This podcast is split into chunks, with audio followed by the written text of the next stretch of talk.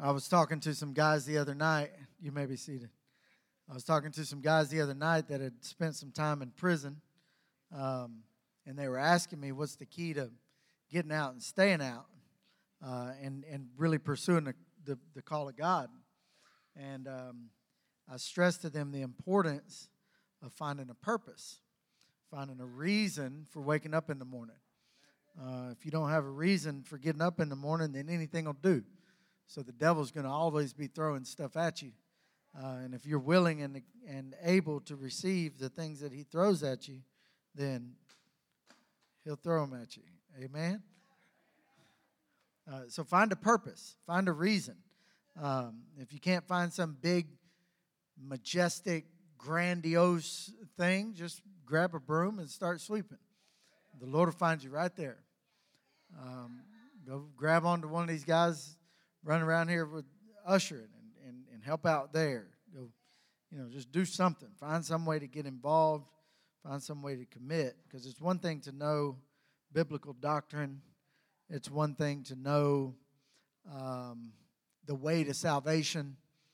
Uh, but I know a lot of people in prison that know those things, and it doesn't do them a bit of good because they get out of prison and they go right back because it doesn't have any tangible uh, aspects in their lives.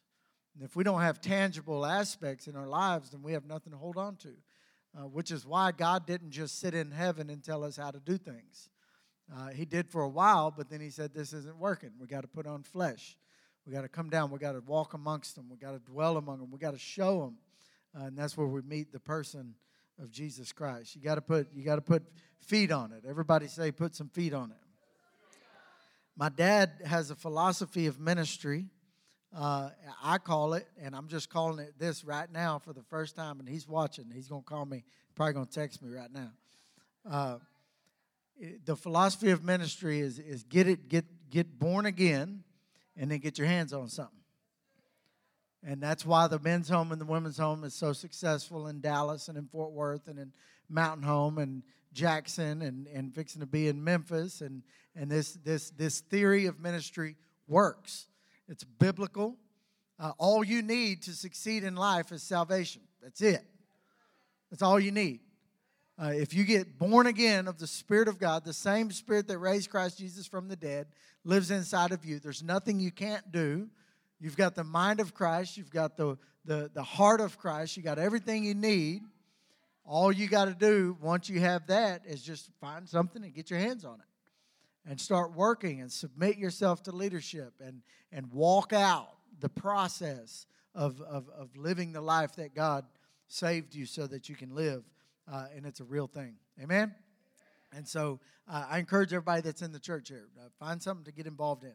Find something to do. We got there's plenty stuff to do, plenty stuff to get involved in. With that, with with that, I'll segue into the announcement that I need to make. Um, Pastor Zach and Heather, who are the uh, youth pastors, are stepping down. They're not here this morning because Heather's not feeling good. Uh, we need to keep her lifted up. She's she's been experiencing some complications in her health, and so we continue to pray for her. Uh, but they're going to be stepping down from the youth pastor position, which means that we won't have a youth ministry. What does that mean for the kids that go to church here? Uh, that you drag with you to church against their will? Just joking. Um, I got a solution. That's my job. Come up with a solution. I am the youth pastor. Yay. And here's my philosophy for youth ministry the same as it is for the men's home and the women's home and for the church. If you got kids or there's kids that come, plug them in with me, and I'm going to get them actively involved in doing things in the church. Through the process of that, there will be discipleship that takes place, there will be impartation, there will be teaching. Uh, but but it'll primarily be around getting them involved. If you got kids or been around kids, you know that when they get about 13, 14, they get a little fidgety and want to start doing stuff. Uh, one of the things that I have in mind is we're uh, developing our media platform here and, and expanding our reach uh, through social media and through websites and things like that. And so all the kids today love that stuff. So uh, we got the equipment, we got the stuff, And so we're going to start um, putting that stuff together. My friend Darius in the back is going to help me. My friend Ben Munoz, that was sitting right there, I don't know where he went, but he's, he's around here somewhere. Uh, he's going to help me out. Uh, Meredith is going to help me. Uh, and this is going to be a great deal. We're going to get the kids hands on. I was talking to Andrea about it, and she was saying that's what they do in Nicaragua. Uh, and, and I was there, and they've got a thriving youth ministry there. Uh, and so uh, I think it'll I think it'll be a good thing.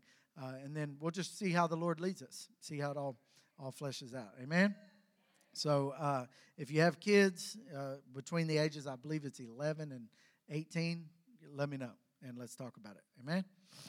Uh, if you have your Bible with you, turn with me to Romans chapter 14. Romans chapter 14.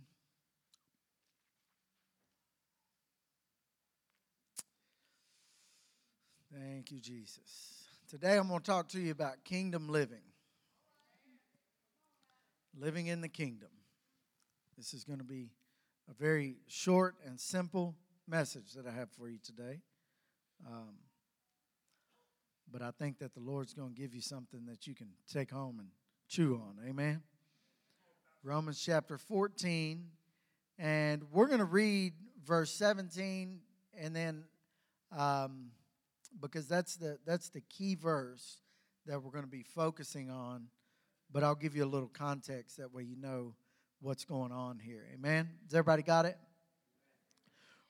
For the kingdom of God is not eating and drinking, but righteousness, peace, and joy in the Holy Spirit. So, what we're dealing with here is a group of people who were so accustomed to their relationship with God being what you do or how you act or the rules that you follow that it defined them and it made it made up the context of their relationship with God. Paul steps on the scene with this gospel that is by grace, that's through faith, and that you can't work your way into it, and that you're born again and in right standing with God simply because of faith. And from then on, you're free to do whatever you want, with the exception of sexual immorality, you know, murder, things like that. But, but for the most part, as far as eating, as far as observing feasts, those types of things. You can do whatever you want. But as but the problem with that is that sometimes what one individual was free to do and felt the freedom and thought it was okay to do, it would be offensive to another individual who hadn't reached that level of freedom yet. And so it became a conflict, it became a problem. We see that today. One person thinks that you have to do X, Y, and Z. The other person thinks it's really not that big of a deal. And so it has the potential to cause conflict. A lot of people say, you know, our, our stance on, on drinking, social drinking as a church, is that we shouldn't do it here in the church, primarily because my freedom could cause somebody else to stumble. If, if, if I think it's okay and I'm drinking and I can't see any reason why not to, then, then I should be able to do it, except for the fact that if my brother, who's a raging alcoholic, that is really pursuing God and really trying to follow the Lord sees me doing it, he could say, okay, well, it's okay for him. It's got to be okay for me. So, because of that, as a body, as a group of people, we all stand together in solidarity that we as a church do not drink. We stand together for the people that are, are weak in that area. We bear the, the, we bear one another's burdens. We bear with the scruples of the weak so that we could perfect the love of Jesus in our midst. You can say amen right now, and that would be okay. And so, and so what Paul is saying here is that the, the kingdom of heaven isn't about what you eat or what you don't eat. It's not about what you do or what you don't do. The kingdom of heaven is about something much more than that. It's about it's about righteousness, peace, and joy in the Holy Ghost. Let's pray. Lord, I pray right now, Lord God, that you would anoint this word and that you would speak to the hearts and the minds of your people, that they would ingest the reality of your goodness, and Lord, that it would change them from the inside out. In Jesus' name, amen and amen. As, as all of you know, my older sister is working for Care Center now. Y'all say hi to Meredith.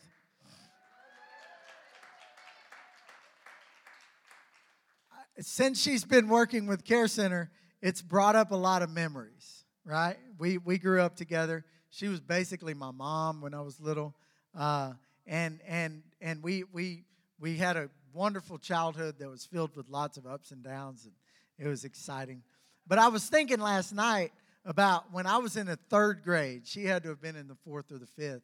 Uh, we were on the way. We lived in East Dallas. We lived in a house on East Side Avenue, and behind Juliette Fowler uh, Nursing Home. We were on the way home from school, and she it was her and some of her friends, and I was kind of the little brother just tagging along and and and I remember hearing some cuss words, and and and I remember saying, "Well, I'm going to cuss too." And I know that sounds small, but as I was praying last night and this morning, the Lord showed me specifically something happened inside of me that day. I decided I was going to start cussing. I, in my mind, subconsciously, I kind of owned the reality that I was a sinner. That there, there, was there was there was there was actions to the already stated reality. Like like like I'm cussing now. Like I'm saying the F word. I'm saying the S word. I'm saying stuff that I know for a fact I'm not supposed to be saying. And when I get around my parents, I'm not going to say it. And when I get around the church people, I'm not going to say it. But when I get out here around in school and around my friends, boy, I'm going to let them rip. I'm going to exercise my freedom of speech and I'm going to say cuss words. And it, it became this reality that, that began to, because of my actions, I began, I began to realize the state of my nature.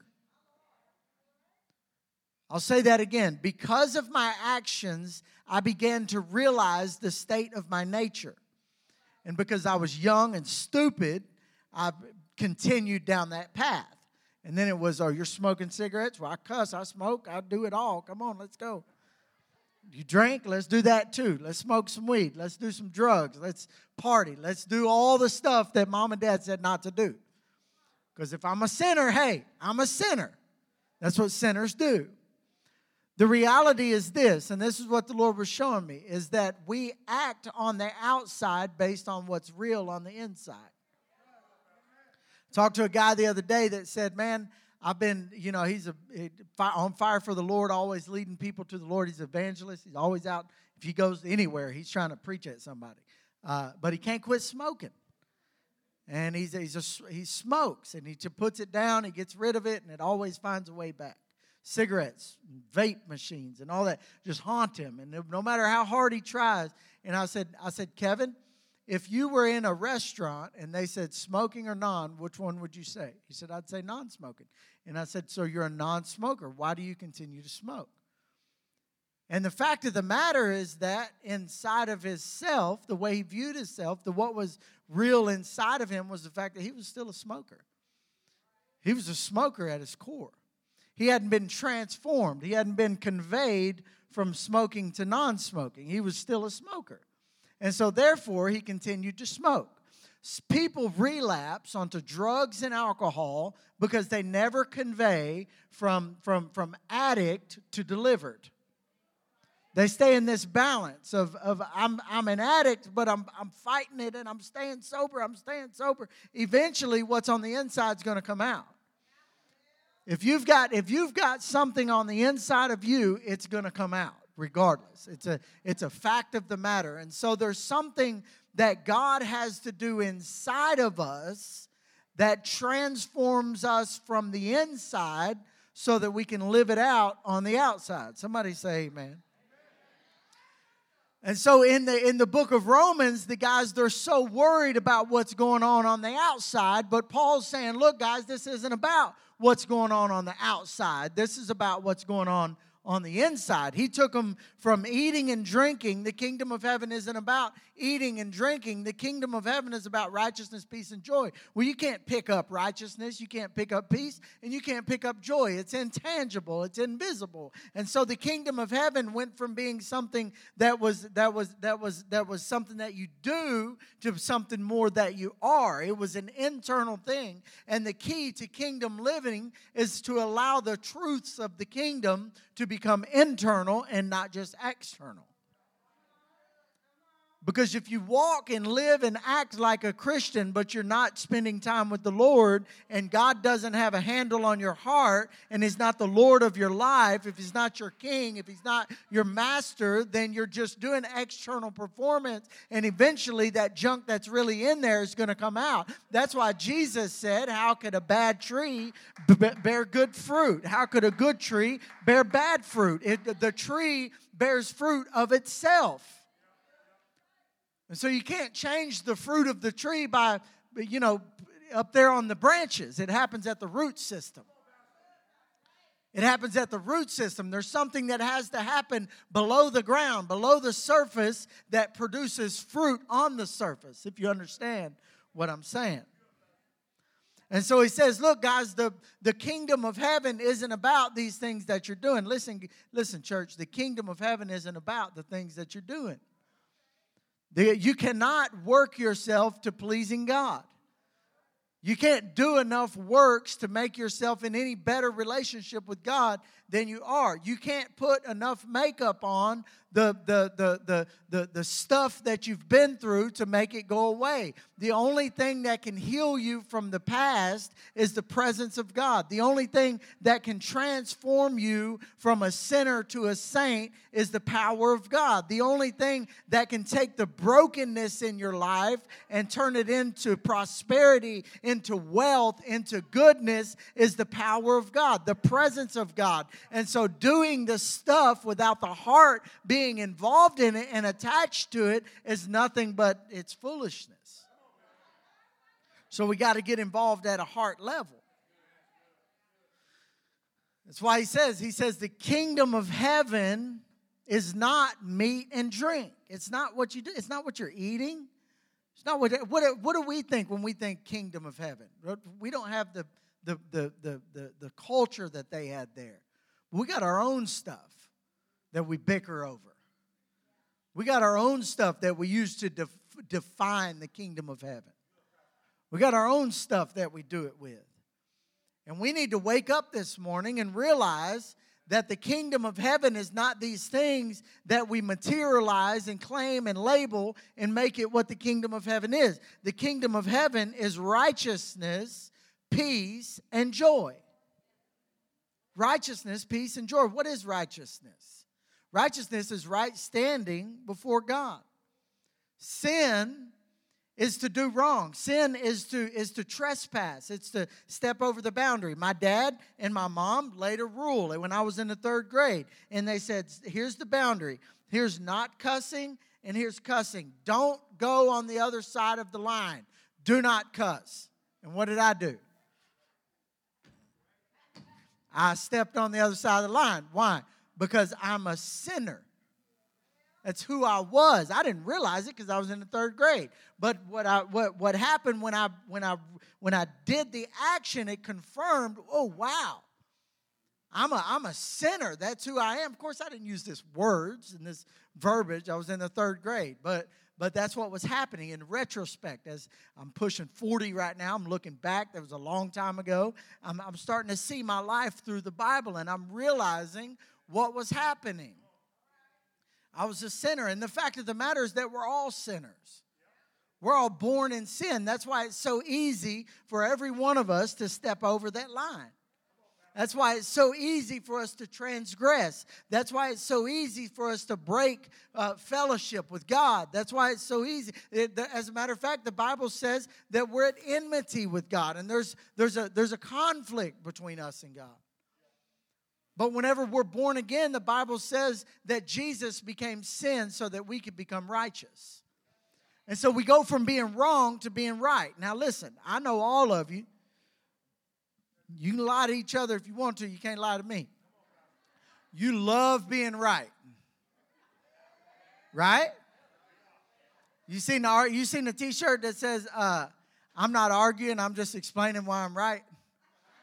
That's all of you, and me too. No, no better feeling than to be right, and then even better is when when I'm right, and then you tell me I'm right.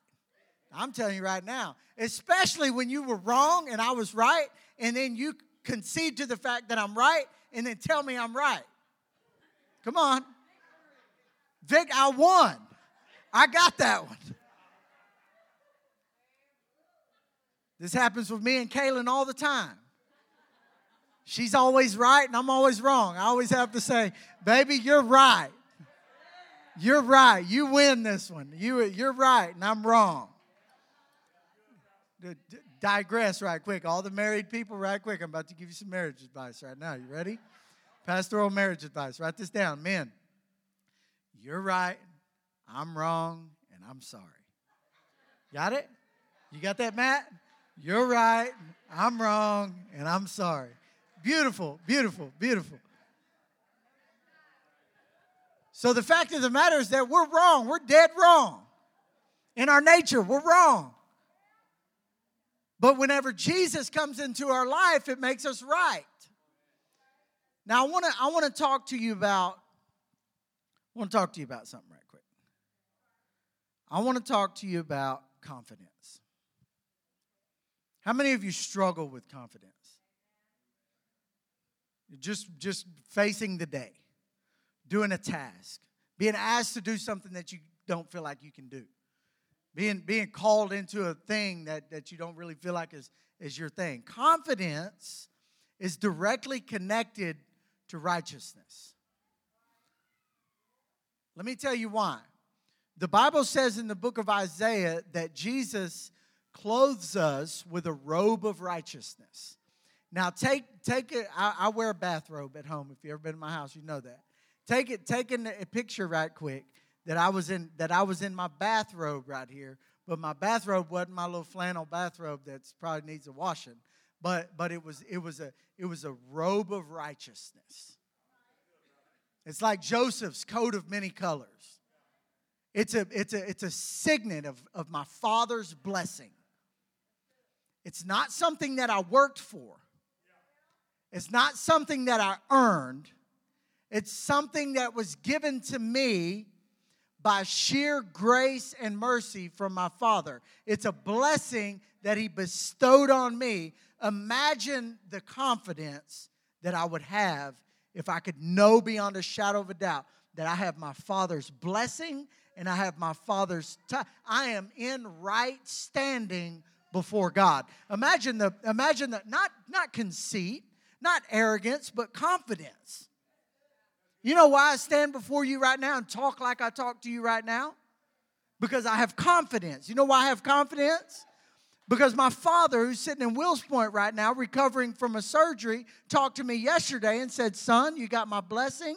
I want you to go there and stand before the people at Hilltop, and I want you to tell them what the Lord tells you. So I'm not, I didn't earn this. I didn't work for this. This is something that was bestowed on me and given to me as a, as a blessing from my Father, from both from heaven and on earth. And so if you can walk through your life, if you can walk into a grocery store clothed in a robe of righteousness, I'm right. I live, I don't care what's going on around me. I'm right. I'm right before God. I'm, I'm, I'm bathed in righteousness. It, it, it, it makes up who I am. It's not, a, it's not an idea or a theory or something that I just subscribe to. It's a reality inside of me. And when I sit in my prayer closet in the morning, I allow the Holy Spirit to bear witness to that. And I allow the Holy Spirit to touch parts of my body that nothing else can touch. I allow the Holy Spirit to seep into the pores of my existence and to affirm and confirm the fact that I am right before God. And I don't care what anybody says about me. I don't care how anybody thinks about me. I don't care how many people rise up against me. I know beyond a shadow of a doubt that when I sit at the throne of my Father, when I come into the throne room of grace, I come in boldly because I'm right before Him, that I'm just before Him, that I've been forgiving, and there's no wrongdoing inside of me, that I am clean and I am holy and I am righteous before God Almighty, and I present myself to the world with that attitude. Now, walk into any circumstance or any situation knowing beyond a shadow of a doubt that I'm righteous before God. That's kingdom authority. That's how the kingdom is advanced. The dominion of the king is advanced through individuals recognizing that they've been made right with God and they stand up clothed in a robe of righteousness with a signet ring with the fatted calf being killed and saying, I am my father's son and I stand in his authority and I am who he says that I am. And I don't care what's going on around me. I don't care if they fall to the left, if they fall to the right, it doesn't matter because I know who I am. Somebody say amen.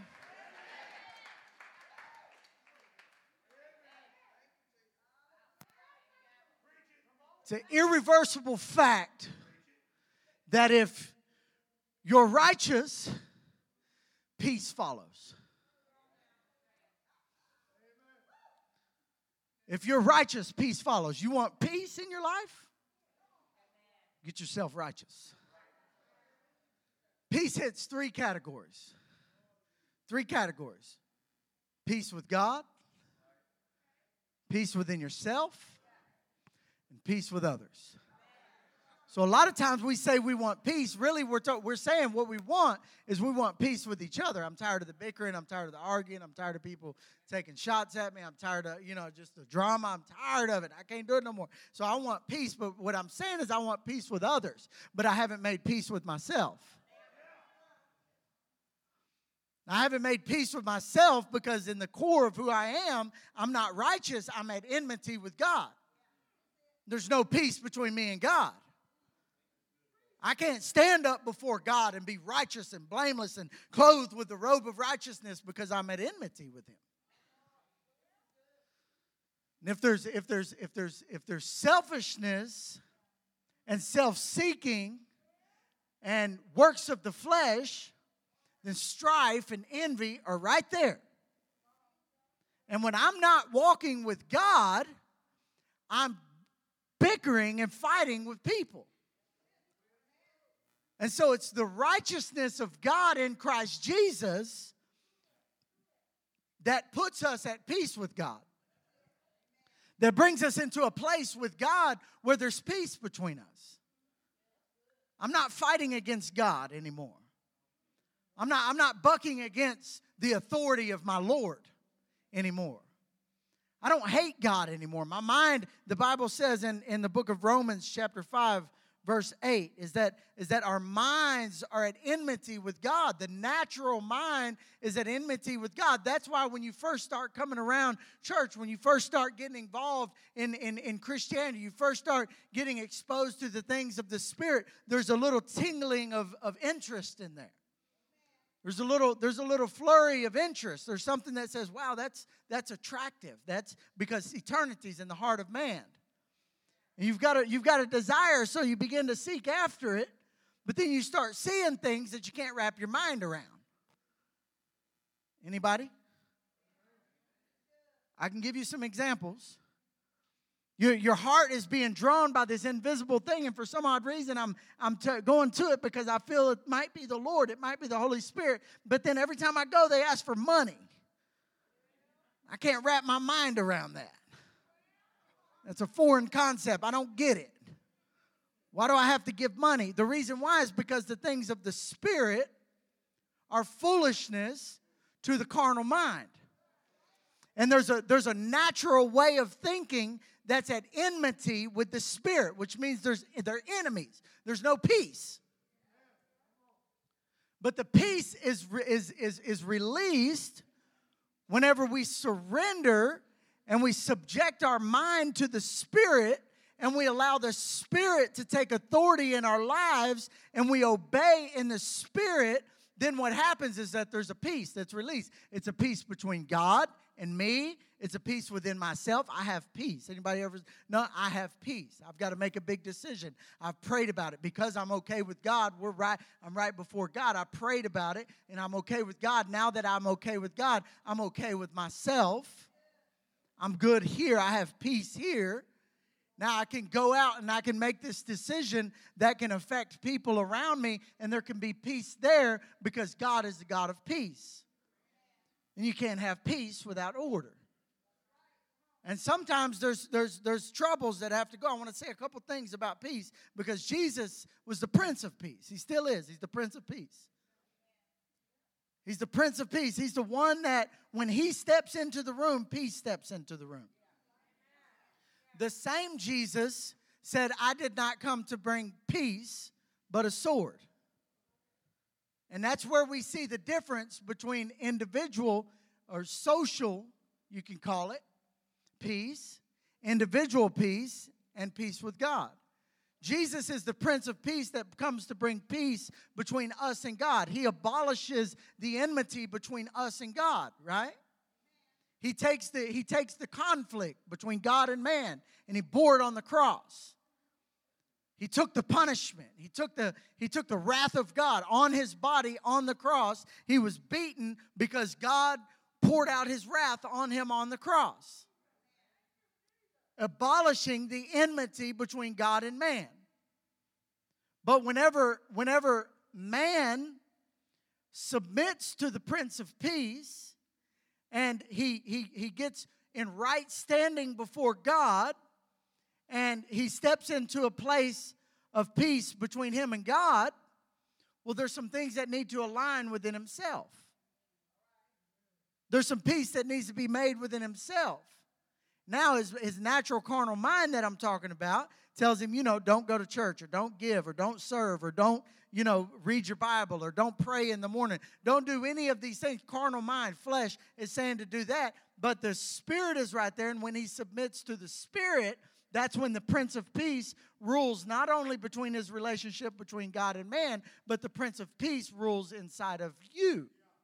Do you understand what I'm saying? And so there's a place of peace that we can have whenever we have relationship with God when we allow God to rule our lives. When we're continually fighting with God over rulership of our inner man, then we can never experience peace in the inner man. Therefore, we can never experience peace with other people. Which is why Jesus said, I didn't come to bring peace, but bring a sword. He's talking about inner family person uh, relationships talking about he's talking about families that are like, "Hey man, don't do that Jesus thing. Come follow me." And you can only serve one master. You can't serve God and there's something more important than family. There's something more important than the people that you're related to. There's an eternity. The Bible says that life is but a vapor. And you're only going to be alive for a little while. And what you do for the rest of eternity is determined by what you do with this short time span right here. I guarantee you, when I'm standing in the presence of God, the last thing I'm going to be thinking about is my family. Family is something that we get to enjoy right here and right now. When we're in eternity, they're there with us. If they're saved, they're there with us, but we're not worried about each other. We're focused on the King. We're in, we're in awe of His splendor and majesty. We're with the angels. We're just crying out, Holy, holy, holy, holy, holy, holy. We're not worried about what's going on to the left or to the right. I'm not trying to catch up on old times with my buddy or with my sister or with my wife or with my kids. I'm focused on the King Jesus that's majestic and majesty sitting before me and just crying out with the angels, Holy, holy, holy, holy, holy, holy, all day and all night. But there's so much attention and we put so much focus on, on this little time frame that we have, and it's a vapor. That's why Jesus says that I am the Prince of Peace, but I didn't come to bring peace. I'll paraphrase right here my translation. You can stone me later. I'm the Prince of Peace, But I didn't come to bring peace right here. I didn't come to bring peace right here. As a matter of fact, if I'm on the scene, there's going to be some sword action right here. Because there's something more important than right here. It's called eternity. It's called being in the presence of our Creator that fashioned us in His, in his image and created us for His purpose. Can y'all wrap your minds around this this morning? Is this, is I, I said this, I told Kaylin this last night when I left the house to go to the office. I said, I'm to keep it real light. So I want this to be light and very easy to ingest and to hear but I just told you that your family's not nearly as important as you think it is. And so I know that could be very uh, heavy subject right there. The fact of the matter is that if we want peace here, we got to make peace there. It's just like it's just like look, if if I if I unbutton, I'm not going to do it because I got a mic in my hand. But if I unbutton my shirt and button my buttons up and I started at the top and I did this button right there, then what would happen down here? The whole shirt would be off. Why? Because where you start up here, if you ever played golf, you know that it doesn't matter what happens out there. Only thing that matters is what happens right here. How you hit that ball right there is going to determine whether it goes that way, that way, that way, or that way. If you play with me, it's going to go that way.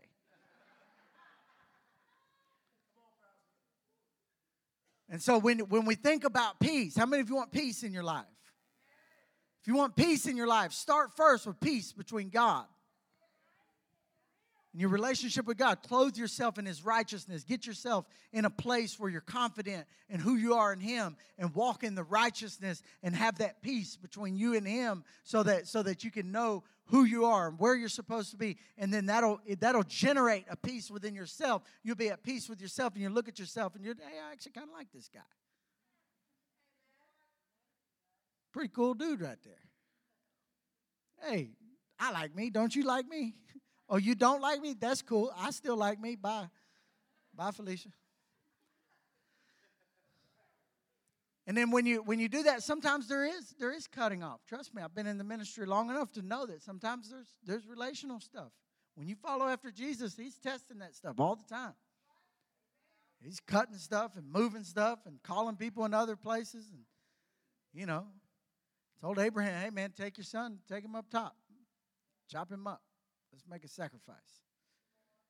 And Abraham said, Well, all right, Lord, he's yours. Abraham was at peace with God, he was at peace with himself. And so, therefore, he could walk out the call of God. And thank God that God proved to Abraham that he wasn't like the other things that people worship. Because in those days, people could sacrifice their kids. God was proving to Abraham and to us that he's not like everybody else. He's a good God. He's not going to, As a matter of fact, I'm not going to ask you to kill your kid. I'm going to kill my kid. I'm going to I'm going to show you that I'm not like everybody else. It's another subject. We'll go there later. How many of you want to be happy? Everybody raise your hand. I know you want to be happy. Life, liberty, and the pursuit of happiness. I know we have this teaching in the church that we don't care about happiness, we only want joy. But the Greek uh, puts the two very closely together, uh, which is the language that the New Testament was translated from. Joy is something that is just like righteousness and peace that is imputed into you, same way you put money in your bank account. It's, it's, it's deposited into you from a source greater than yourself. It's in the, the early church fathers call it an, an alien thing that would come in from the outside in, like aliens would invade Earth. It's this, it's this external thing that invades uh, the, your, your, your makeup of who you are, not just your body, but also your soul and your spirit. It's a, it's a thing that God imputes into you, He ingests it into you, He, he, he puts it in you. And when He puts it in you, it's there eternally. And it's, it's, it's, it's where God shows the world around you that He's in you. When you have joy. So there's righteousness, right standing before God. There's peace that you have whenever you're in right standing before God and this beautiful relationship with Him that, that, that, that disposes of the enmity between you and God. And then it transposes itself into the people around you. And then whenever that happens, what you have is a thing called joy. We all want to be happy, we all want to have joy. And joy is something that you can't attain. You can't work yourself into joy. Just like you can't work yourself into righteousness. You can't work yourself into being joyful. Joyful is something that is imputed into you by the Holy Spirit, it is a fruit of the Spirit. And when you walk in the Spirit, you have the fruit of the Spirit. And so it's the joy of the Lord that is our strength, right? It's the joy of the Lord that is our that that that that gives us the ability to go through the things that he's called us to go through. It's in the presence of the lord that there's the fullness of joy. Joy is an inheritance. It's a gift. It's a fruit of the spirit. And so therefore it is imperative that we as christians walk in the spirit and not in the flesh can we get in agreement around that statement we need to walk in the spirit and not in the flesh. We need to wake up in the morning and we need to spend time with the Lord and we need to allow the realities that God is for us and that we are His children to seep into the inner core of ourselves. And then we need to go out into life and we need to walk in the Spirit. And if we walk in the Spirit, we will not fulfill the lust of the flesh. But if we walk in the flesh, then we will fulfill the lust of the Spirit. And whatever we deposit into, the Bible says in Romans chapter 6, that whoever you submit yourself to as slaves to obey, you are that one slave to obey. In other words, you belong to whoever you give yourself to. If you want to be a man of righteousness and a man of peace and a man of joy, then give yourself to the Spirit. If you want to be a man of destruction, if you want to be a man of death, if you want to be a man of destruction and all that all that negativity that comes along with that, then sow yourself to the flesh. Galatians chapter 5 verse 16. I say then walk in the spirit and you shall not fulfill the lust of the flesh. For the flesh lusts against the spirit and the spirit against the flesh there's this enmity that's going on inside of you, and the only way to find peace in that battle is through finding peace with God. I'll say that again. The only way to find peace within the battle that's inside of you is to find peace with God. It's the, it's the flesh that lusts against the spirit, and the spirit that lusts against the flesh. It's the, it's the carnal mind that's at enmity with God. And so we have to, we have to follow God. Everybody say, follow God. Don't follow the flesh. We follow after God. Because the, the things of the flesh and the spirit are contrary to one another. So that you do not do the things that you wish. How many of you ever heard you should just do whatever you want? Personally that's my favorite saying. Do whatever you want. Probably not good advice, but the Bible says right here that you should obey the Spirit so that you don't do the things that you want. But if you are led by the Spirit, you're not under the law. Now, and then it goes on to talk about the works of the flesh and the works of the Spirit. So, wrapping this thing up, living the life that God created you to live not only created you, but redeemed you for a purpose, for a reason. God loves you, got a plan for your life. And God wants to glorify Himself through your life. And so He's, he's, he's strategically placing you around people and around and circumstances. And just like Pastor Dorothea was talking about the widow and, and Elijah were in separate places and then they came together it's just the tapestry of God. It's all it's all working together. There's people that are going to cross your path that are going to need to see the kingdom of God. And you can't wake up on one morning and say, "You know what? kingdom of God. I got it right here. I'm to walk around with the kingdom of God. Hey, man, you see this? Kingdom of God. No, it's an internal thing. It's an internal thing that comes by the Spirit. It's the spirit of adoption inside of you that cries out. It's a, it's a spiritual thing that, that takes up residence inside of you and it changes you from being a sinner to being a saint. Y'all stand with me this morning.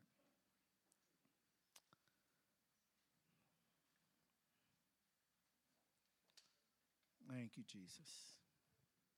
How many of you needed this word that I preached to you this morning? Thank you, Lord Jesus.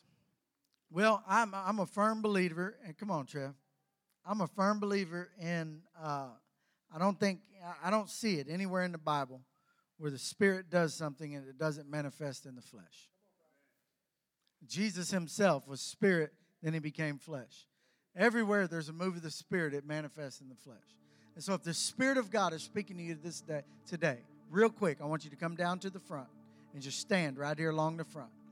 As a physical response to a spiritual reality, affirming, God, you are talking to me. And God, not only are you talking to me, but I'm also listening and I'm willing to respond with action. Because just like my friends in prison, they hear the word and they ingest the word, but they don't respond with action. And so there's never change. That's why we have recidivism. And some of you today, I'll say this prophetically this morning from the Lord, some of you this morning have, have, have been subject to spiritual recidivism. You know what that means? You just keep going back. Ping pong ball. Keep going back. God does something, you respond, do good for a little bit, and go back. And today's the day where that's over. Today you go from smoking to non smoking. Right now in this altar, you're going to go from being a sinner to being a saint. And it's not just going to be an idea that takes up residence in your brain for a couple hours, it's going to be something that rests in the seat of your being. A supernatural transformation that changes you. Just like Jesus was dead and then the Spirit of God came and he was alive, the same way right now. You're one way, Something's going to happen whenever we pray, and you're going to be different immediately. No more in and out, no more back and forth. As of today, the old things are dead, and from today on, all things become new. So, all across right here, bow your head and close your eyes. Father, in the name of Jesus, could I have the prayer team come up and just help me pray? pray for these people. I really feel like we're supposed to lay hands on these folks today. This is a good, good opportunity. Go ahead, Kendi, take care. Father, in the name of Jesus, Lord, we lift up these ones that are here in the front, Lord God. Father, we lift them up to you, Lord God, and we pray in Jesus' name that you would do what only you can do, God. Lord, we pray, Lord God, that today would be a day of salvation. Lord, that yesterday would be gone and that tomorrow would, would, would define the future. Lord, that from day on, from today on, Lord God, there's no more going back. There's no more double-mindedness. There's no more wrestling back and forth. There's no more, there's no more wishy-washy. There's there's solid confidence, Lord God. Bold righteousness, Lord God. Father, that there would be a seed that's planted today, Lord God. That there would be a transformation that would take place today, Lord God. That would never be compromised. That would never be changed. That would never be uh, diluted, Lord God, that it would be solid, etched in stone today, Lord God. Lord, just like it was for me 10 years ago. Father, in Jesus' name, Lord God, I pray in Jesus' name, God, that you, Lord God, would do what only you can do. Lord, that you would take away every fear. Lord, that you would take away every doubt that you would take away second guessing, that you would take away uh, the things from the past that pull at our attention, Lord God. Lord God, that you would captivate her attention early in the morning, even before the sun comes up. Lord God, that you would captivate her attention today, God. Lord, that you would be the center of her world, Lord God, and every single thing else would rotate around it in Jesus' name.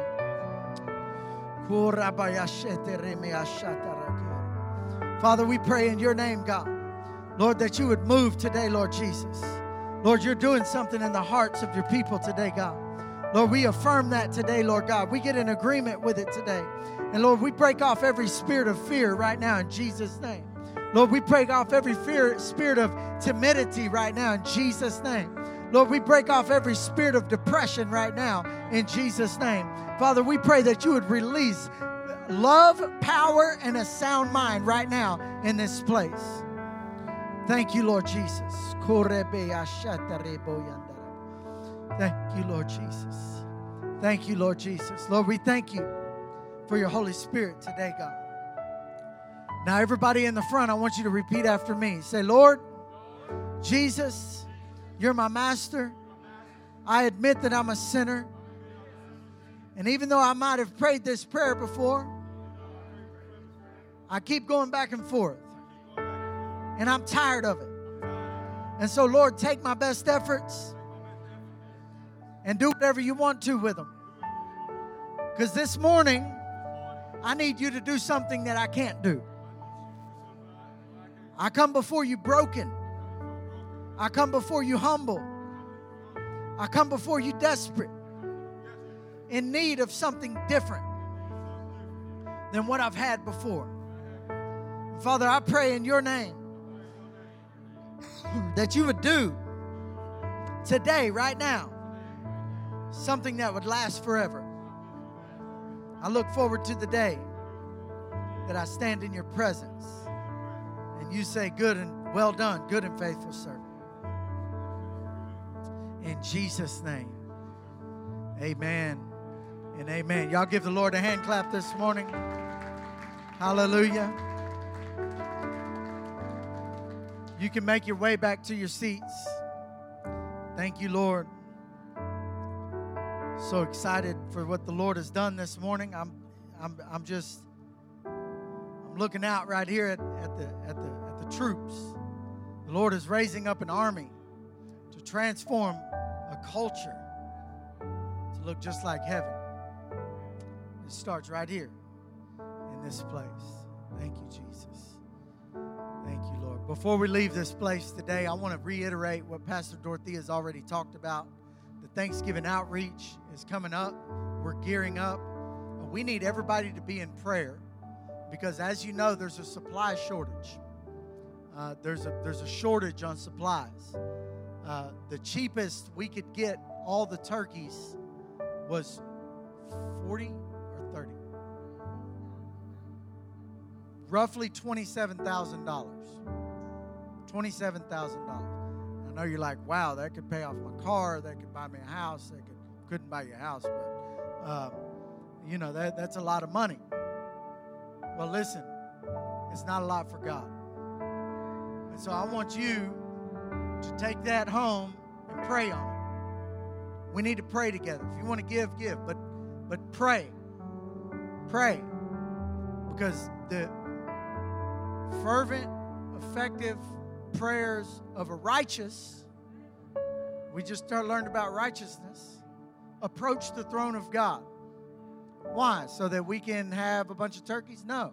So that the people that are sitting in the worst neighborhood in Dallas, the highest crime rate, the highest murder rate, people sitting around us in poverty and addiction, can have somebody knock on their door and bless them with something that they don't. Because if the prices are that high, you know people that are poor can't afford it. And so, and so we're going to do what they can't do. We're going to knock on their door and say, Jesus loves you. We're going to bring the light of eternity, the kingdom of God.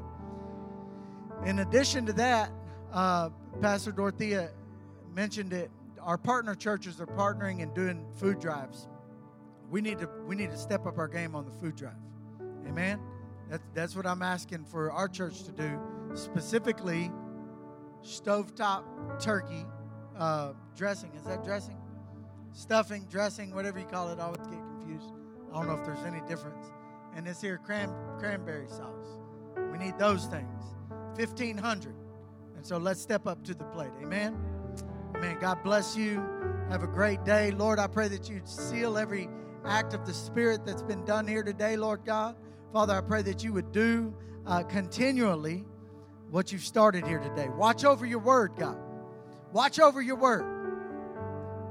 Watch over your word to complete it. In Jesus' name, amen and amen. Y'all be blessed. Have a great day.